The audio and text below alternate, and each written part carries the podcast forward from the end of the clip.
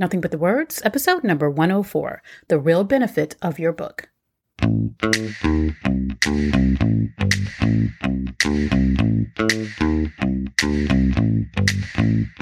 What if it's possible to finally write the book that's been on your mind for months or even years?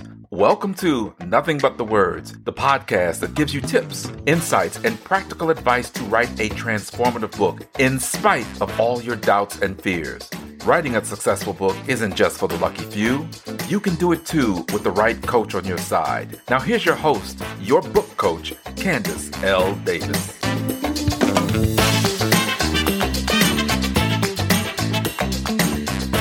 Hey there, and welcome to Nothing But the Words. I'm your book coach, Candace L. Davis.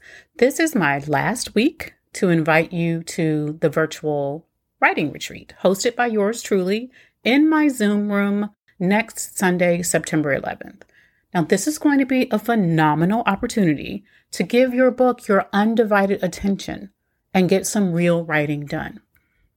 And I'll be there to coach you and answer your questions if you get stuck.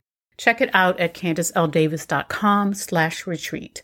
And don't talk yourself out of it because you think it will be too expensive. It is not. It's just $97.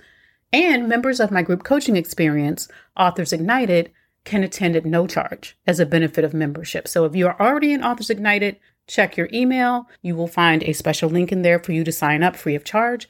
If you're not in the group coaching experience, go to CandaceLDavis.com slash retreat and check out the retreat for yourself.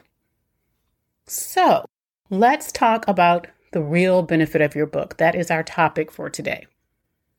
Years ago, I started a mastermind group for women, mostly entrepreneurs, with my good friend, and brilliant author coach, Anita Henderson, and another super smart friend of ours. Now, before you get to wondering, I asked Anita if I could use her name, and she gave me the go ahead. So, not just putting names out there. And it's it's actually a story that that um really shows how special her way of thinking is. So, we launched a peer hosted mastermind. So that means not any one person in charge, all of us showing up as peers to manage the group and to make sure we stay on track and to give each other feedback.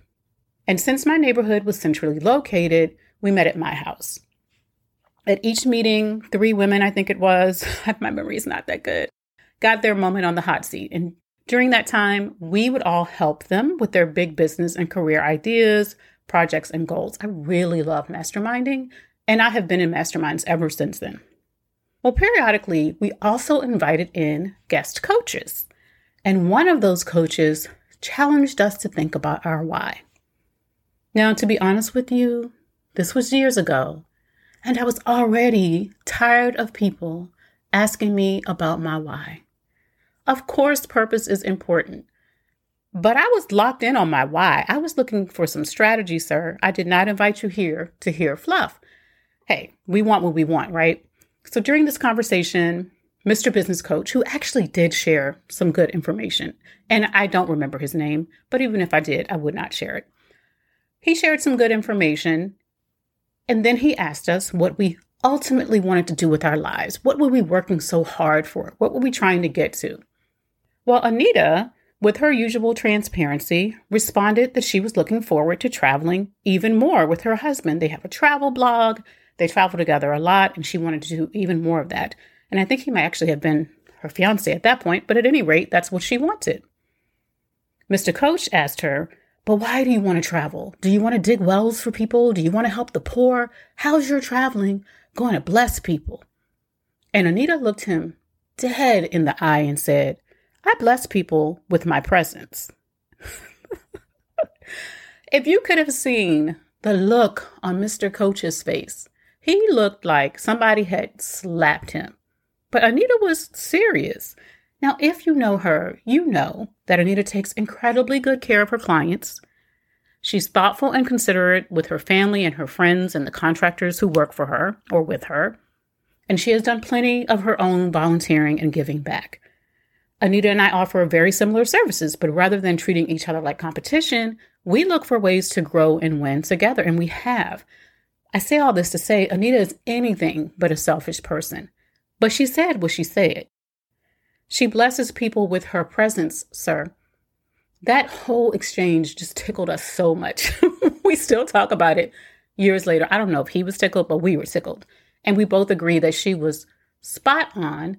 And we're so serious when we say that. Now, put aside how her travel contributes to local economies and helps people keep the jobs that put food on their table. She blesses people with her presence and the cross cultural exchange that happens when she travels to distant lands.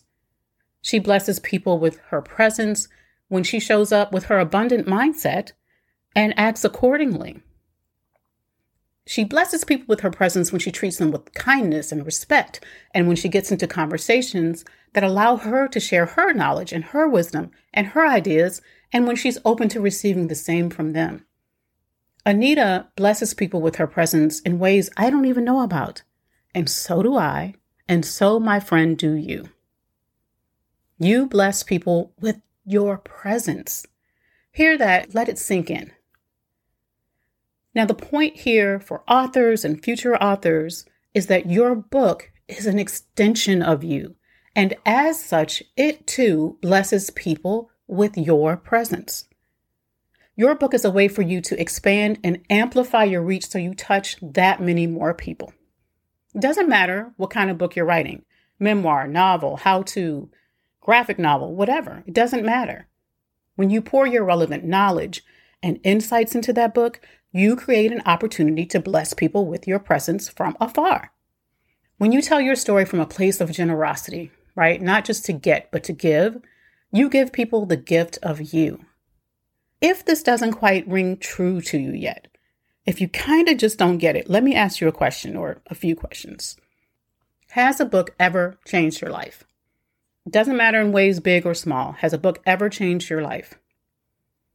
Has a book ever made you feel like you weren't alone. Someone could relate or given you just the information you needed to accomplish a goal. Have you ever solved a problem because of what you read in a book?